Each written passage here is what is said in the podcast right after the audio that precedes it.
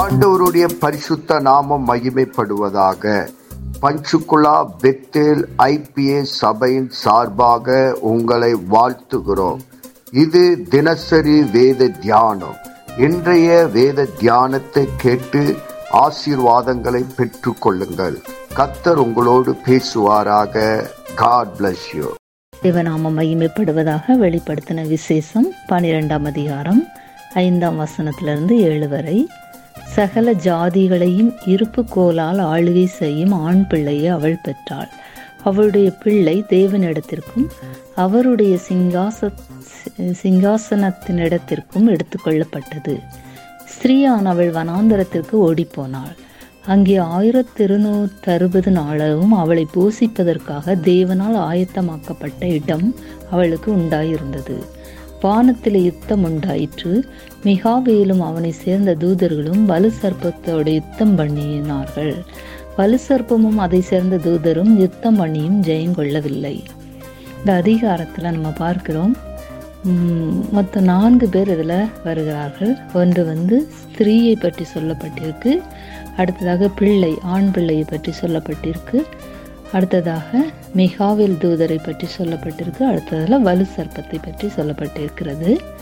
இதில் ஸ்திரீ என்பது ஒரு தேசத்தை குறிக்கிறது, இஸ்ரவேல் தேசத்தை குறிக்கிறது, தேவ பிள்ளைகளை குறிக்கிறது. அடுத்ததாக ஆண் பிள்ளை என்பது தேவனாகிய இயேசு கிறிஸ்துவை குறிக்கிறது. அடுத்ததாக வலு சர்ப்பம் வலு சர்ப்பம் என்பது அந்தி கிறிஸ்துவை குறிக்கிறது. அடுத்ததாக மிகாவேல் தூதர். இதில் தே இந்த உலகத்தில் தேவன் மனிதனாக பிறக்கிறார்.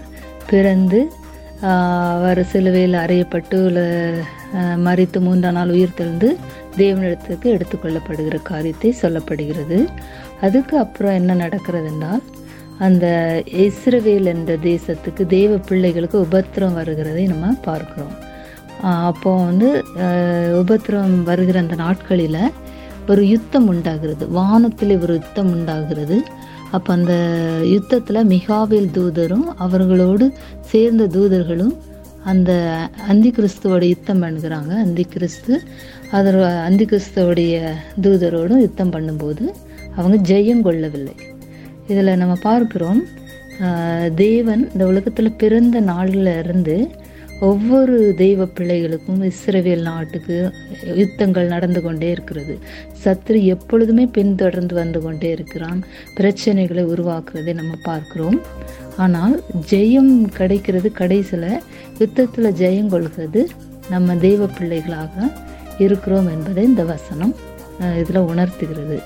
அப்படியாக நாமும் எல்லா எந்த சூழ்நிலை வந்தாலும் தேவனையே எப்பொழுதும் சார்ந்திருக்கும் போது ஜெயம் கண்டிப்பாக நமக்கு தான். தேவன் ஜெயத்தை தருகிறவராக இருக்கிறார். ஏன்னா அவர் ஜெய கிறிஸ்து, வெற்றி சிறந்தவர், மரித்து மூன்றாம் நாள் உயிர் தெழுந்தவர். நமக்காக ஜெயத்தை இந்த உலகத்தில் தேவன் தந்திருக்கிறார். அப்போ நாமும் ஜெயம் பெற்றவர்களாக வாழ்வோம். தேவன் நாம மகிமைப்படுவதாக.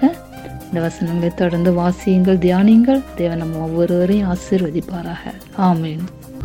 நாம் செபிப்போம். பரலோகத்தின் தகப்பனே, இந்த ஆசீர்வதிக்கப்பட்ட காலை வேளைக்காக உமக்கு நன்றி சொல்லுகிறோம். இந்த வேத வசனத்தின் மூலமா எங்களோடு கூட பேசினதற்காக நன்றி. இந்த வேத வசனம் எங்கள் வாழ்வில் கிரியை செய்வதாக, உம்முடைய நாம மகிமைப்படுவதாக. இயேசு கிறிஸ்துவின் நாமத்தில் செபிக்கிறோம் எங்கள் ஜீவனுள்ள நல்ல பிதாவே. ஆமீன்.